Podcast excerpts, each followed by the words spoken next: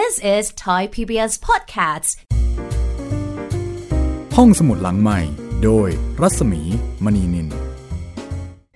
สวัสดีค่ะ ต้อนรับคุณผู้ฟังเข้าใช้บริการห้องสมุดหลังใหม่กันอีกครั้งนะคะ วันนี้ยังคงเป็นซีรีส์ชุดศพข้างบ้าน ร่วมลำลึกกับการจากไปของคุณสรจักรสิริบริลักษ์กับผลงาน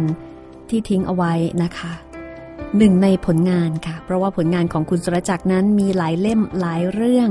โดยเฉพาะในแนวฆาตกรรมอำพราง สืบสวนสอบสวนแบบที่มีการซับซับซ้อนซ่อนเงื่อน เป็นเสน่ห์ชวนติดตามนะคะสำหรับคนที่ชอบอ่านในแนวนี้ และขณะเดียวกันก็ให้ข้อคิดเป็นอุทาหรณ์แล้วก็ให้ความรู้ เพราะว่าคุณสรจักรเป็นเภสัชกรนะคะ มีความรู้ทางวิทยาศาสตร์ แล้วก็ทางเภสัชศาสตร์ ซึ่งก็ได้นำความรู้เหล่านี้เนี่ยมาสอดแทรกเอาไว้อย่างน่าสนใจ แล้วก็ทำให้เรื่องสั้นนั้น มีสเสน่ห์มีมิติน่าติดตาม วันนี้จะเป็นตอนสุดท้ายนะคะ ที่จะนำเรื่องสั้นจากซีรีส์ศพข้างบ้าน มาเล่าเรียกน้ำย่อยค่ะ ใครสนใจที่จะไปหางานของกุลสรจักรก็สามารถหาได้ตามร้านหนังสือใหญ่ ๆ โดยทั่วไปนะคะ นอกจากซีรีส์ศพข้างบ้านก็จะมีศพใต้เตียง ศพท้ายรถนะคะ ซีรีส์ศพเนี่ยสนุก น่าติดตาม ชื่อเรื่องนี้อาจจะฟังดูน่ากลัวสักหน่อย แต่ว่าเนื้อหาเนี่ยก็ก็น่ากลัวประมาณนั้นละค่ะ บางเรื่องอาจจะน่ากลัวกว่านะคะ แต่บางเรื่องก็น่ารักน่ารัก เหมือนกับเรื่องเด็กดีของย่าแล้วก็ขวัญอ่อนที่เล่าให้ฟังไปเมื่อตอนที่แล้วนะคะ นอกจากนี้ก็จะมีผีหัวเราะ ผีหัวขาด ผีหลอกนะคะแล้วก็จะมีแนวสารคดีอย่างเช่นวิปลาสฆาตกรรม หรือว่า วิญญาณครวน คนสองวิญญาณนะคะหาไม่ยากค่ะ กับงานเขียนของคุณสรจักรนะคะ และวันนี้ห้องสมุดหลังไม้ร่วมลำลึกถึงนักเขียนท่านนี้ เป็นตอนสุดท้ายค่ะ กับเรื่องสั้น เรื่องแรกที่จะนำเสนอ นั่นก็คือ สัตว์เลี้ยงตัวโปรด เรื่องนี้แนะนำว่าถ้ารับประทานอาหารอิ่มๆมา อย่าเพิ่งฟังนะคะ และก็ย้ำกันอีกคนว่า เรื่องสั้นของคุณสรจักรที่เล่าให้ฟังในรายการห้องสมุดหลังใหม่นั้น แนะนำให้ฟังเฉพาะผู้ใหญ่ไม่แนะนำให้เด็กค่ะ ยกเว้นเด็กวัยรุ่นอายุ 15 ขึ้นไป ที่พอจะฟังได้ และเรื่องนี้สัตว์เลี้ยงตัวโปรดนะคะ อย่าฝืนคำแนะนำนะคะ ถ้าเพิ่งรับประทานอาหารอิ่มมาใหม่ ๆ อย่าเพิ่ง แต่ถ้าไม่ได้เป็นเช่นนี้ฟังได้เลยค่ะ ชีวิตคุณเคยทำอะไรผิดพลาดบ้างไหมผมหมายถึงผิดพลาดอย่างร้ายแรง ความผิดพลาดที่ทำลายอนาคตอันสวยหรูทำให้คุณต้องอับอาย ทำให้คุณต้องมีชนักติดหลังจนทุกวันนี้ ถ้าคุณเคย คุณก็เป็นพวกเดียวกับผม แม้เวลาจะผ่านไปนานร่วมเดือนแล้ว แต่ผมก็ยังนั่งคิดนอนคิดถึงเหตุการณ์บ้านเลือดนั่นทุกครั้งที่กลับถึงบ้าน คนวัย 43 ปีอย่างผม ควรจะมีภรรยาและลูกที่น่ารัก วนเวียนอยู่รอบข้าง พร้อมกับเสียงหัวเราะต่อกระซิกในบ้านแสนสุขที่อบอุ่น ผมทำลายมันหมดแล้ว ผมไม่ได้เสียดายสมสุนีนะครับ แม้เธอจะดูแลปรนิบัติผมด้วยดี แต่อายุ 35 กับรอยตกกระที่หน้า ก็ไม่ใช่สิ่งที่น่าชื่นชมทนุถนอมอะไร ที่ผมเสียดายก็คือ สถานภาพสมรส ผมไม่อยากถูกตราหน้าว่าหย่าแต่ผมก็ทำลงไปแล้ว นี่คือเรื่องของชายคนหนึ่ง ที่เล่าถึงความผิดพลาดในชีวิตของเขา กับอดีตภรรยาที่ชื่อว่า สมสุนี เขาเล่าว่า ตอนแรกที่เขาพบกับสมสุนี เขาก็ไม่ได้ประทับใจอะไรในตัวเธอมากมายนักจะประทับใจและจดจำอยู่บ้าง ก็ตรงที่เธอเป็นลูกสาวทึนทึกของประธานบริษัทที่เขาทำงานเป็นผู้จัดการอยู่ นั่นเป็นสาเหตุที่ทำให้เขาและเธอได้พบกันบ่อย และในที่สุด เขาก็แต่งงานกับสมสุนี ลูกสาวประธานบริษัท โดยภาพรวมก็ดูสมน้ำสมเนื้อกันดี กับการที่ผู้จัดการวัย 40 แต่งงานกับลูกสาวประธานบริษัทวัย 35 แม้จะมีคนติติงว่าเพิ่งรู้จักกันไม่ถึง 6 เดือน แถมว่าที่พ่อตายังนั่งคุมแจยังกับลูกสาวตัวเองเพิ่งจะแตกเนื้อสาว แต่ก็ไม่แปลก ถึงแม้ว่าจะไม่ได้รักใครชอบพอนักหนา หากเพื่อความก้าวหน้า เขาทำได้ วันที่เขาพาสมสุนีและว่าที่พ่อตาไปดูบ้านที่ใช้เป็นเรือนหอนั้น มันก็สงบดีอยู่ เพราะพวกเขายังไม่เห็นแซม แซมเป็นสัตว์เลี้ยงของเขา สัตว์เลี้ยงตัวโปรด สัตว์เลี้ยงแสนรักแซมไม่เคยทำความเดือดร้อนให้ใครแซมอยู่อย่างสงบ แถมบางที แซมนอนหลับเป็นอาทิตย์ จนกว่าจะหิวนั่นแหละ แซมถึงจะตื่นขึ้นมาหาเหยื่อสักทีหนึ่ง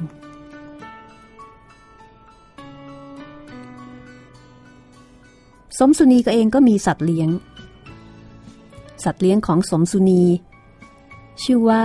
นางเคซี่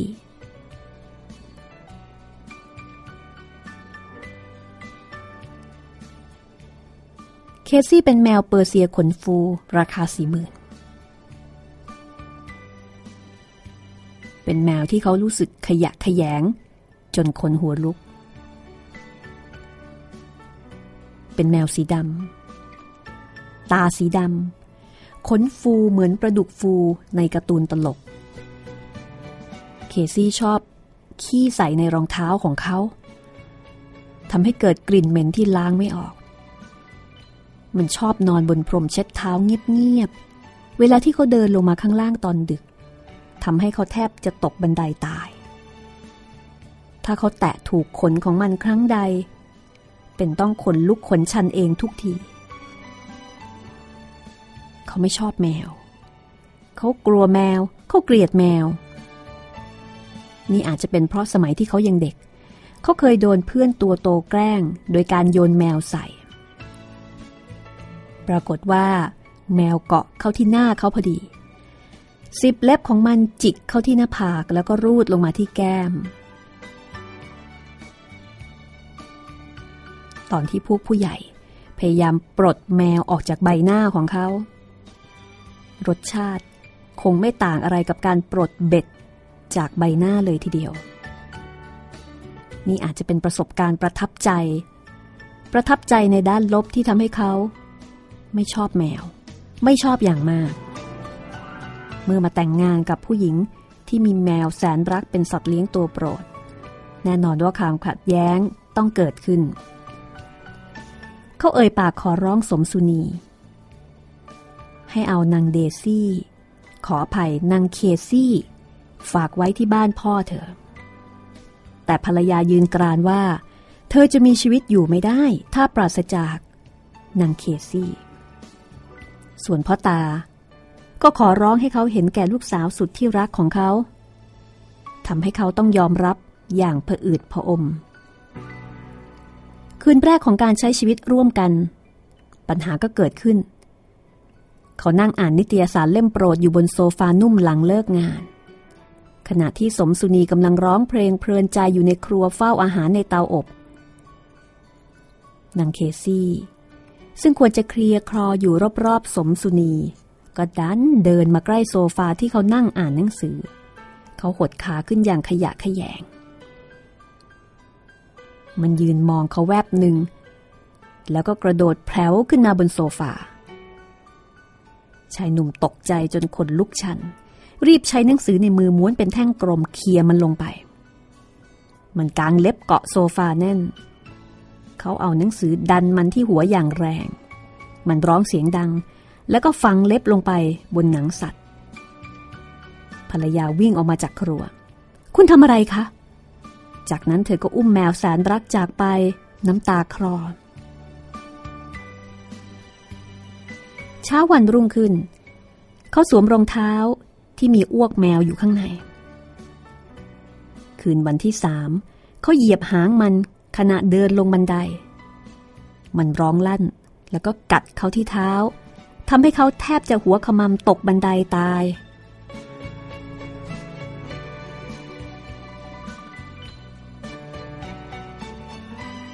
และแล้ว วันโลกาวินาศก็มาถึง เมื่อแซม สัตว์เลี้ยงตัวโปรดของเขาตื่นขึ้น และเข้ามาหาอาหารในครัว ตอนเที่ยงวันอาทิตย์ วันที่เจ็ดของการแต่งงาน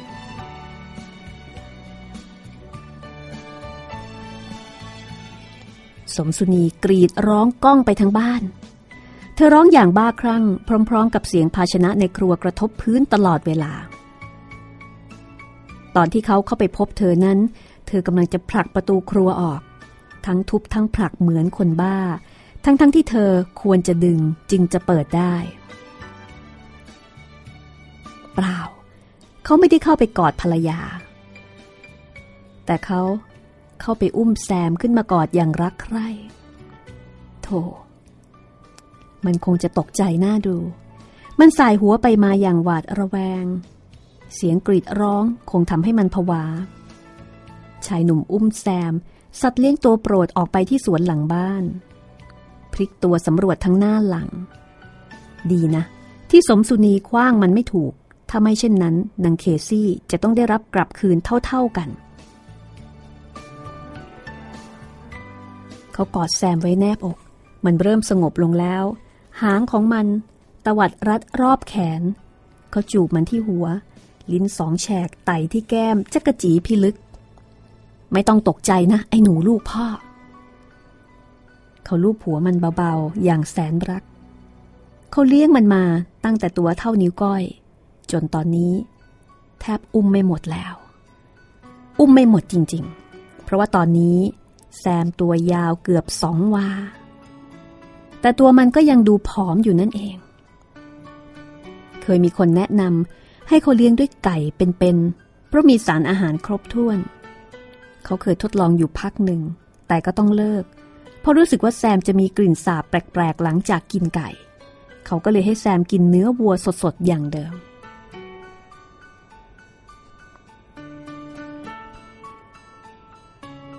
เขารักแซม เขารู้สึกว่าแซมช่างน่ารักเหลือเกิน ตัวมันลื่นกลมเวลาสัมผัส ผิวเป็นมันปราบ มันชอบสายหางไปมาเวลาอารมณ์ดี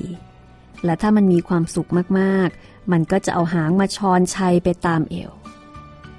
แล้วก็ชอบแลบลิ้นสีแดงแตะที่แก้มของเขา คุณต้องเอามันออกไปจากบ้านเดี๋ยวนี้ ใครจะรับผิดชอบ ถ้ามันกินแมวของฉัน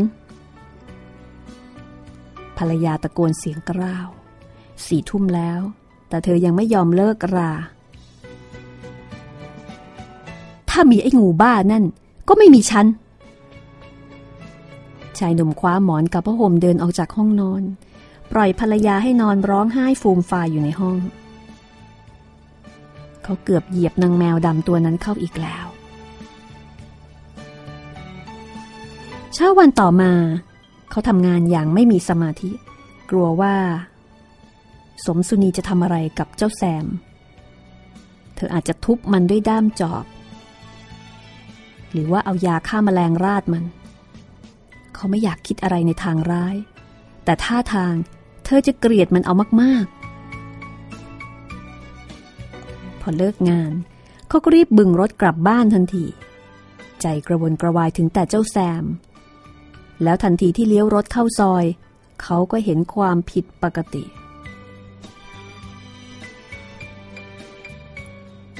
บ้านทั้งหลังมืดสนิท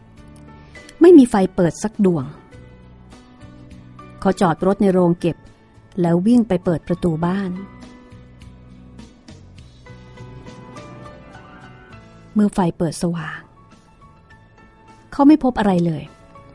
ไม่มีสมสุนี ไม่มีเจ้าแซม เขาตะโกนเรียกเจ้าแซมพรางเดินหาไปเรื่อยๆ แวกดูในพงรกที่มันชอบนอนขดเป็นกอง ในหลุมใต้บ้าน ในกล่องไม้เก่าๆ แต่ไม่มีเจ้าแซม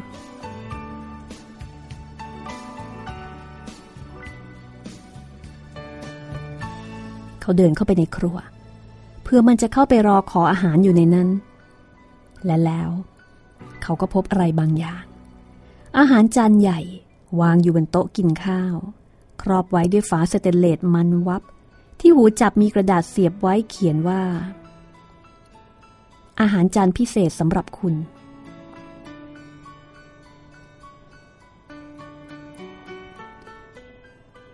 เขามือสั่น ขณะเอื้อมไปเปิดฝาสเตนเลส ข้างในมีเนื้อสัตว์สีขาวคล้ายเนื้อปลา ฝานเป็นแว่นใหญ่ วางอยู่บนผักหลายชนิด ราดด้วยครีมข้นขาว โรยหน้าด้วยมะนาวชิ้นบางๆ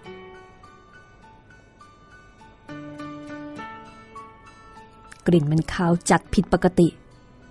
เขาโกงคออาเจียนที่อ่างล้างจาน คงไม่ใช่ เขาพยายามปลอบใจตัวเอง เขาวิ่งไปวิ่งมาหรือข้าวของในบ้านเหมือนคนบ้า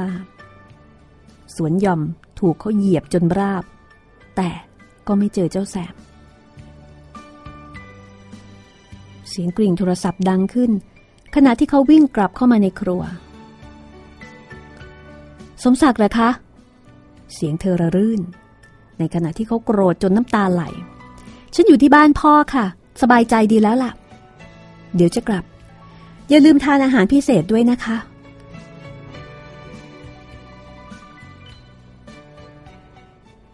เสียงเธออารมณ์ดี ในขณะที่เขาแค้นจนพูดไม่ออกนางแม่หมด แกต้องชดใช้เขาทิ้งตัวลงนั่งอย่างเหนื่อยอ่อน ทันใดนั้น เขาก็ต้องสะดุ้งโยง เด้งตัวกลับ มีเสียงแง้วดังลั่น เขานั่งทับไปบนแมวขนฟูสีดำนางเคซี่ตะปบแขนเขาเป็นแผลยาว แล้วกระโดดพลุงไปที่พรมเช็ดเท้าหน้าเตาอบ เขาวิ่งไปที่ราวแขวนมีดข้างตู้เย็นคว้าอิโต้ขนาดใหญ่คมกริบกระชับมือ เมียวเมียวเมียว เขาเรียกมันเบาๆ ยกมือขึ้นสุดล้า ฟันฉับกลางลำตัว เลือดกระเซ็นเต็มพื้น มันขาดเป็นสองชิ้น เขาหิ้วมันด้วยสองมือ จงใจลากเป็นทางตามพื้นโต๊ะอาหารลำไส้และกระเพาะทะลักออกมา เขาวางมันลงในจานอาหารอีกจานคู่กับของเดิม หยิบกระดาษมาเขียนข้อความว่า อาหารจานพิเศษสำหรับคุณเช่นกัน จากนั้นเขาก็เปลี่ยนเสื้อผ้า อาบน้ำด้วยความสบายใจ เดี๋ยวนางแม่มดก็คงมา เขาปิดไฟในบ้านทุกดวง เว้นแต่ไฟในครัว จริงด้วย เพียงครู่เดียว เสียงรถแท็กซี่ก็จอดหน้าบ้าน เขาแอบมอง จากห้องนอนที่ปิดไฟเอาไว้เช่นกัน เขาเห็นภรรยา ไขประตูเข้าบ้านมา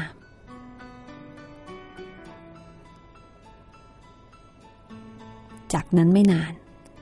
ก็มีเสียงกรีดร้องโหยหวนเหมือนคนบ้า สมสุนีโซเซออกไปอาเจียนหน้าบ้าน แล้ววิ่งตะโกนไปตามถนนใหญ่ ผมหัวเราะอย่างสะใจ พอกันทีชีวิตแต่งงานบ้าๆ ผมสอดตัวลงนอนใต้ผ้าห่มหนาอย่างสบายใจ แต่แล้วก็ต้องสะดุ้งเฮือก มีอะไรบางอย่าง ลื่นๆ ยุนยุนอยู่ใต้ผ้าห่ม ผมเลิกผ้าห่มอย่างรวดเร็ว เจ้าแซม นอนขดอยู่ใต้ผ้าห่มอย่างมีความสุขอยู่ที่นี่เอง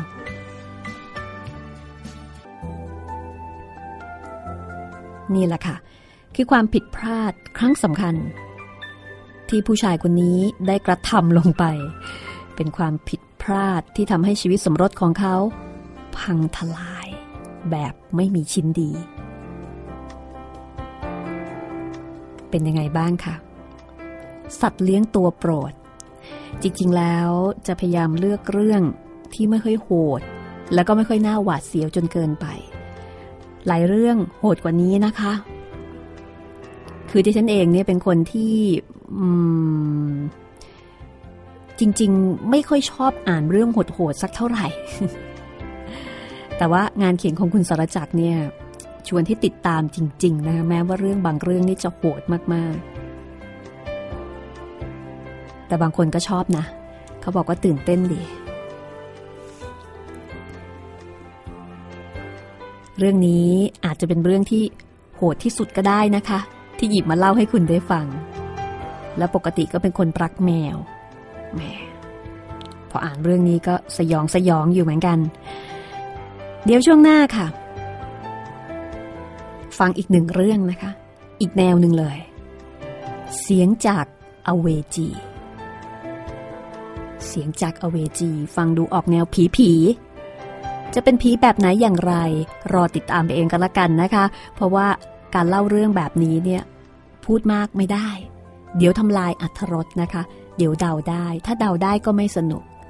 เอาละค่ะ พักฟังสิ่งที่น่าสนใจสักครู่ และเดี๋ยวช่วงหน้านะคะ ปิดท้ายกับซีรีส์ศพข้างบ้านด้วยเรื่อง เสียงจากอเวจี ผลงานของสรจักรสิริบริรักษ์ค่ะ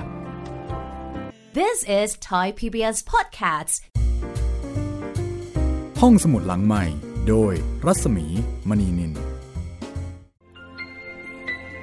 คุณกำลังติดตามรายการห้องสมุดหลังใหม่นะคะ ทางวิทยุไทย PBS ออนไลน์ วิทยุข่าวสารสาระเพื่อสาธารณะ และสังคมกับดิฉันรัศมีนะคะ ฟังย้อนหลังแล้วก็ดาวน์โหลดได้ ฟังทางโทรศัพท์สมาร์ทโฟนก็ได้ที่ m.thaipbs.or.th ค่ะ คุณผู้ฟังที่ต้องการจะแนะนำเรื่อง ต้องการจะติชมพูดคุยนะคะ ไปที่ Facebook ของดิฉันได้ค่ะ รัศมี 28 R A W S A M W E 28 นะคะ ไปแอดเป็นเพื่อนยินดีต้อนรับค่ะสำหรับคุณผู้ฟังที่เป็นแฟนๆ ของห้องสมุดหลังใหม่นะคะ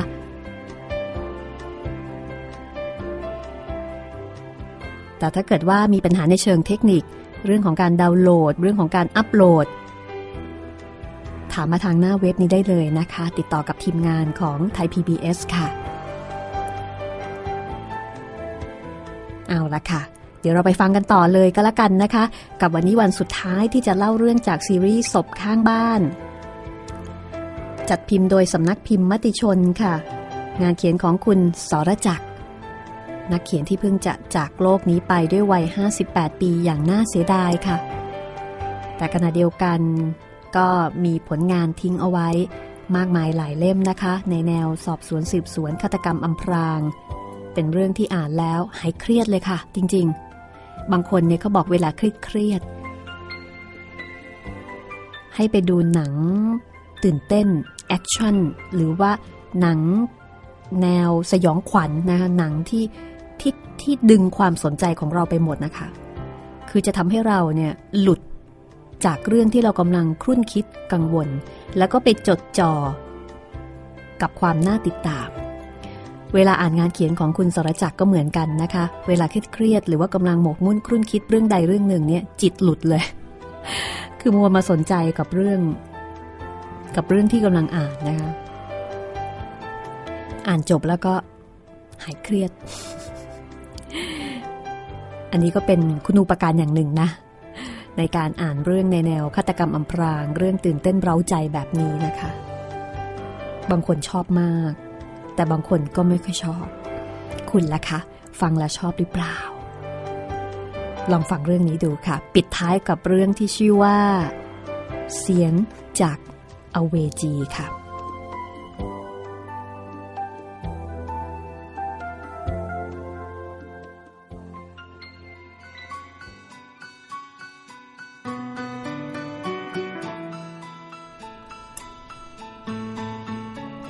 เป็นเวลาตีสองพอดิบพอดี ไม่ขาดไม่เกิน ตอนที่เสียงโทรศัพท์ข้างเตียงเรารัว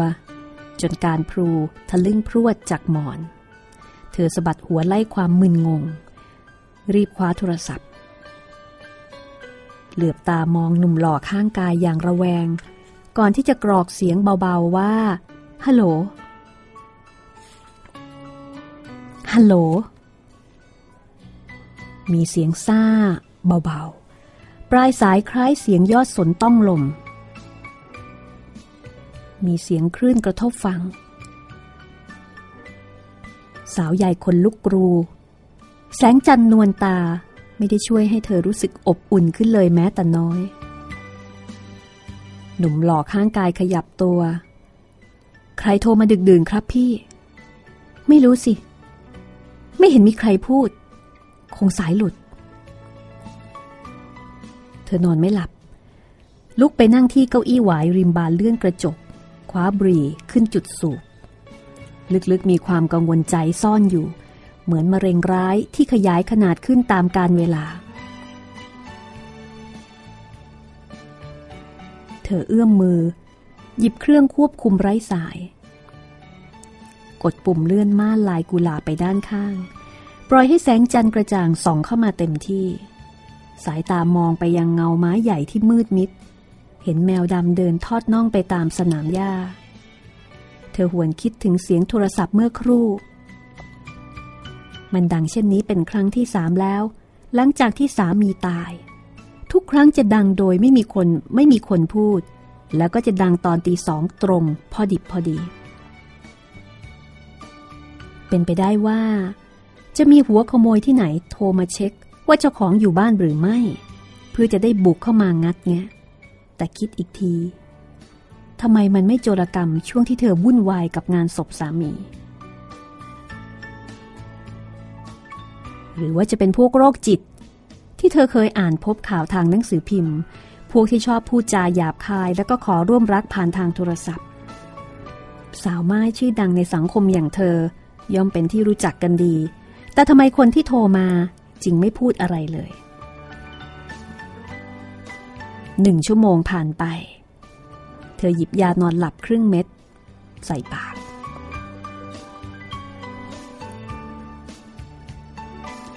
การพลูตื่นอีกครั้งเกือบ 11 โมง มีอาการแห้งจากยานอนหลับ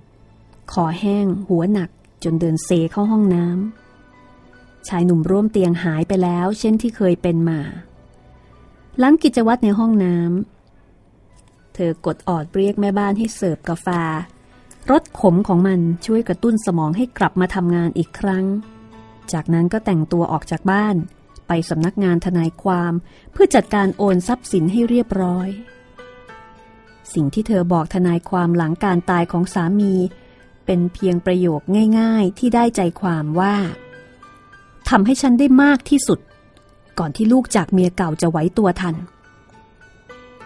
และทนายหนุ่มก็ทำได้ดีสมใจอยาก ทั้งเรื่องงาน และก็เรื่องบนเตียง เขาอาจประแคะระคายด้วยซ้ำกับสาเหตุการตายของสามีเธอ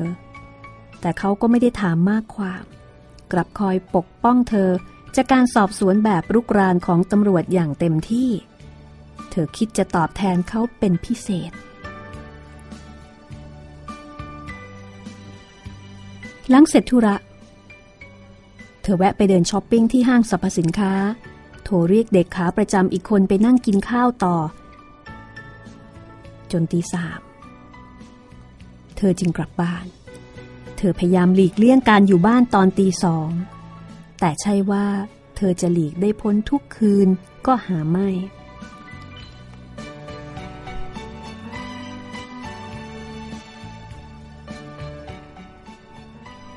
สองคืนต่อมา การพลูต้องสะดุ้งตื่นด้วยเสียงโทรศัพท์ตอนตีสองอีกครั้ง เธอลืมตาอย่างรวดเร็ว จ้องดูโทรศัพท์สีดำเหมือนเป็นวัตถุประหลาดจากดวงดาว โทรศัพท์ในห้องนอนเป็นสายตรง มีหนุ่มกี่คน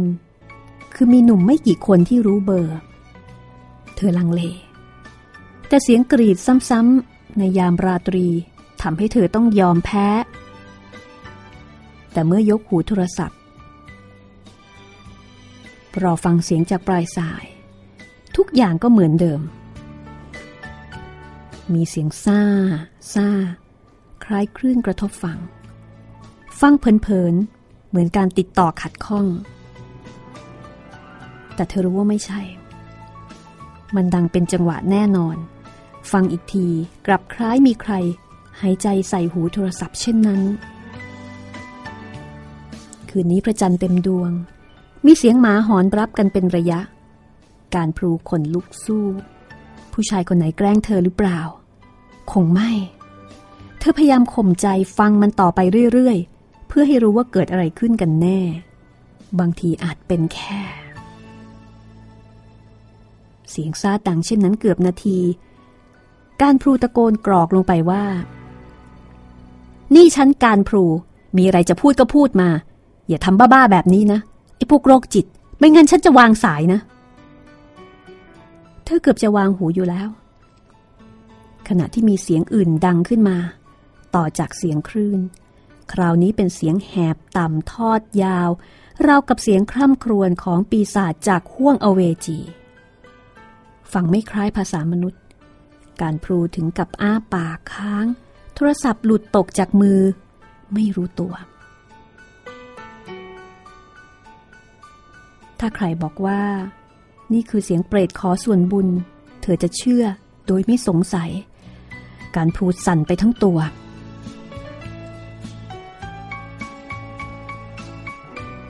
เหงื่อแตกเต็มหลัง กดสวิตช์โคมไฟหัวเตียงทันที ตาเบิ่งจ้องมองหูโทรศัพท์ที่ห้อยต่องแต่งเหนือพื้นเหมือนคนถูกแขวนคอ แสงมุมต่ำสะท้อนเฉียงกระทบหน้ารูปสลักเทวี ดูคล้ายปีศาจเสยะยิ้ม คือข้างๆเตียง มีหินสลักรูปเทวีแขนขาด ที่คนขายบอกว่าเป็นของแท้จากปราสาทหินในกัมพูชา ไม่ใช่ เป็นไปไม่ได้ เป็นไปไม่ได้เด็ดขาด วันต่อมา เมื่อฟื้นจากฤทธิ์ยานอนหลับ เธอโทรปรึกษาทนายความหนุ่ม โอ้ย ผีไม่มีหรอกครับพี่ ผมว่าพวกโรคจิตที่ไหนมากกว่า ลองซื้อเครื่องอัดเสียงโทรศัพท์เก็บไว้สิครับ ถ้ามันก่อความรำคาญนัก ค่อยใช้เป็นหลักฐานแจ้งตำรวจดำเนินคดีซะให้เข็ด อืม ก็ดีนะ แล้วคืนนี้ เธอว่างพอจะมาค้างเป็นเพื่อนพี่ไหม ทางนั้นเงียบนิดหนึ่ง ก่อนตอบว่า ก็อยากไปอยู่ครับ แต่ช่วงนี้คงยังไม่ได้ เดี๋ยวเมียสงสัย ไว้อีกสักสามสี่วันนะครับ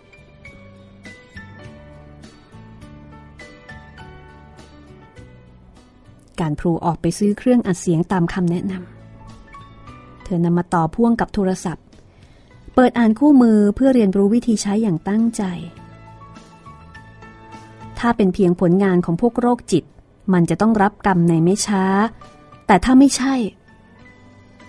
เธอไม่อยากคิด คืนนั้นการพลูนอนไม่หลับ เธอพลิกตัวกระสับกระส่าย จ้องเข็มนาฬิกาจนเกือบตีสอง จากนั้น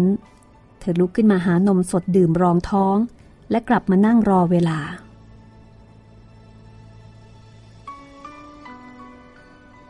ตีสองตรง ตีสองตรงแบบพอดิบพอดี เสียงโทรศัพท์ดังระรัว เช่นเดียวกับหัวใจของเธอ การพลูกดเครื่องอัดเสียง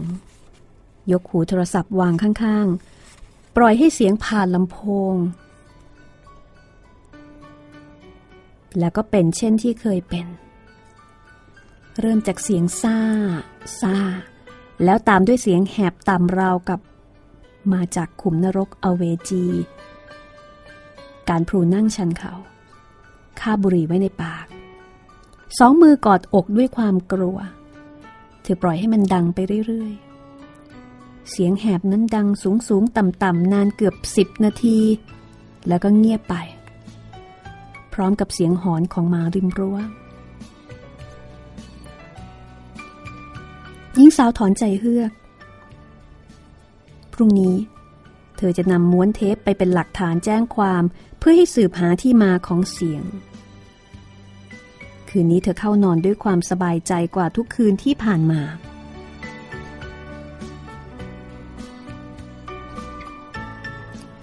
สายดวงวันถัดมา การพลูนำเทปเสียงประหลาดที่อัดไว้เมื่อคืน ถ่ายลงเทปอีกม้วน เพื่อนำไปมอบให้ตำรวจและตอนนั้น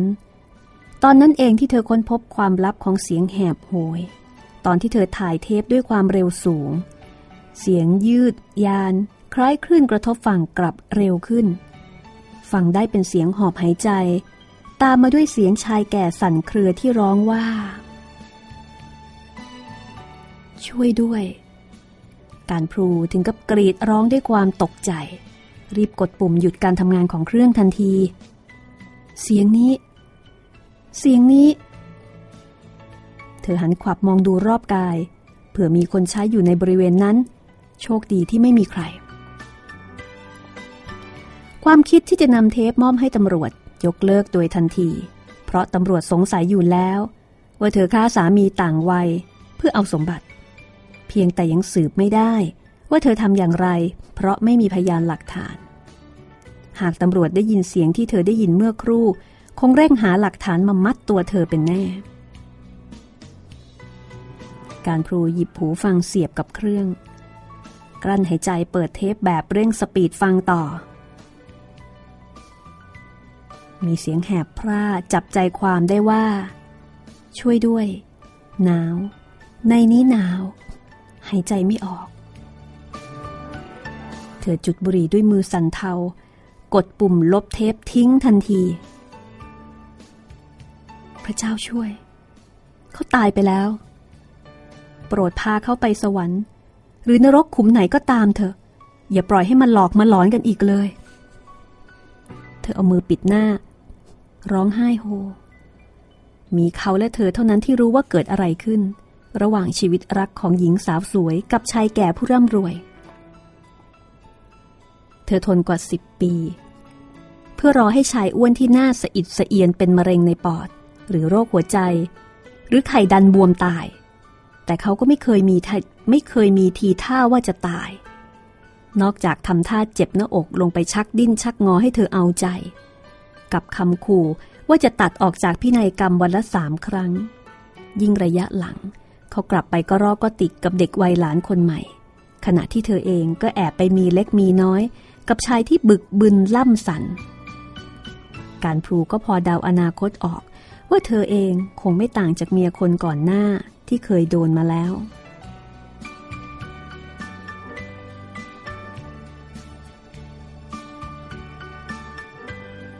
แล้ววันหนึ่ง เธอก็ได้ความคิดที่เฉียบคม จากโฆษณาหางานในหนังสือพิมพ์ที่ว่า อย่านั่งรอโอกาสจงสร้างโอกาสด้วยตัวท่านเอง นั่นแหละ ที่โอกาสทองมาเยือนชีวิตหลังการตายอย่างแนบเนียนของสามีชารา ทุกอย่างน่าจะราบรื่นดี ถ้าไม่มีเสียงโทรศัพท์หลอกหลอนยามวิการ จากชายที่ตายไปเกือบเดือนแล้วคนนี้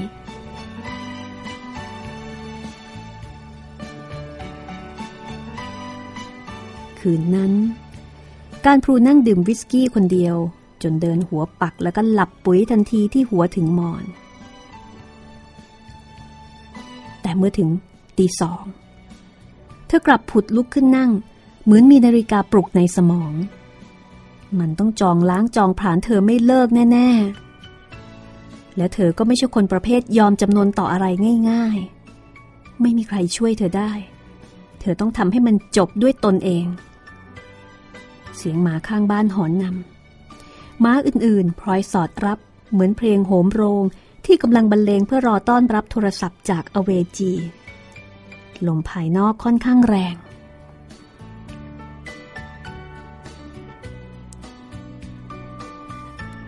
กิ่งประดู่ข้างหน้าต่าง ไหวพเยิบ เกิดเป็นเงาดำสายไปมาบนพื้น เหมือนภาพปีศาจที่กำลังเริงระบำ การพลูชักผ้าแพรคลุมเท้าในตาจ้องเขม็งที่เข็มนาฬิกาข้างฝา เหงื่อผุดเป็นเม็ดที่ร่องฝ่ามือทุกครั้งที่เข็มนาทีกระดิก ตีสองตรงเสียงโทรศัพท์ดังขึ้นทันที มันมาตรงเวลาเสมอ ตีสองพอดี ไม่ขาดไม่เกิน การพลูใจเต้นรัว จ้องมองโทรศัพท์นิ่ง สับสนว่าจะทำอย่างไรกับมันดี ย้ายบ้านหนี ตัดสายโทรศัพท์ หรือรับโทรศัพท์ เธอเลือกเอาอย่างหลัง มันจะจบเมื่อเธอแสดงให้เห็นว่า เธอไม่ได้กลัวเสียงโทรศัพท์ไร้สาระเช่นนี้ การพลูสูดลมหายใจยาว เอื้อมมือคว้าโทรศัพท์ กรอกเสียงหัวเราะรวดลงไปเหมือนคนเสียสติ แข่งกับเสียงโหยหวนทุ้มต่ำ ไง ไอ้แก่ ไม่มีปัญญาทำอะไรนอกจากโทรมาหลอกหลอนตอนดึก ๆ หรือไง แกนึกว่าฉันจะกลัวเหรอ ความกลัวเปลี่ยนเป็นความบ้าคลั่ง เธอทั้งด่าทอเสียดสี ตอกย้ำการทำฆาตกรรมหมดจดทุกขั้นตอน ที่ตำรวจไม่อาจจะสืบหาร่องรอยได้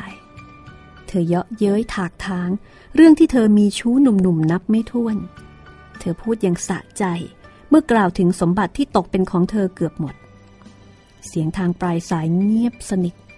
คงช็อกละสิ เป็นไง เงียบเลยเหรอ สะใจไหม โทรมาอีกนะ ฉันมีเรื่องจะเล่าอีกตั้งเยอะ อยากฟังเรื่องบนเตียงของเมียสุดที่รักกับเด็กหล่อล่ำบ้างไหม เธอวางหูแล้วหัวเราะจนน้ำตาไหล ไอ้ผีบ้าเอ้ยทำได้แค่นี้เอง เจอทีเด็ดเข้าก็หุบปากแทบไม่ทัน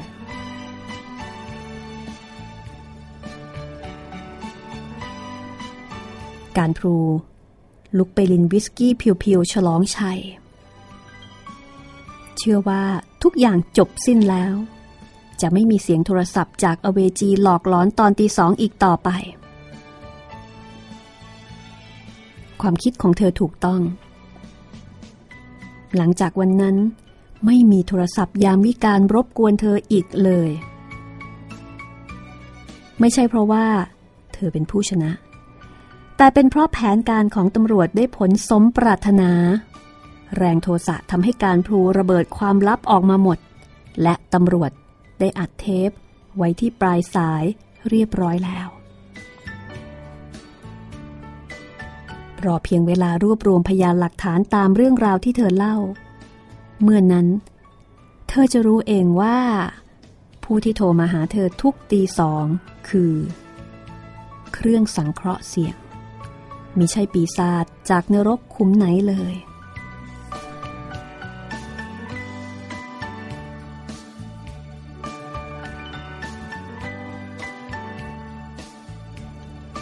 และนี่ก็คือเรื่องเสียงจากอเวจี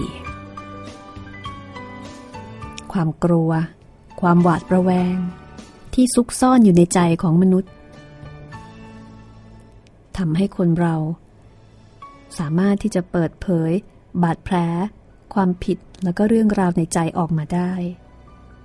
โดยที่ไม่มีใครร้องขอนะคะ เหมือนอย่างในกรณีของการพลู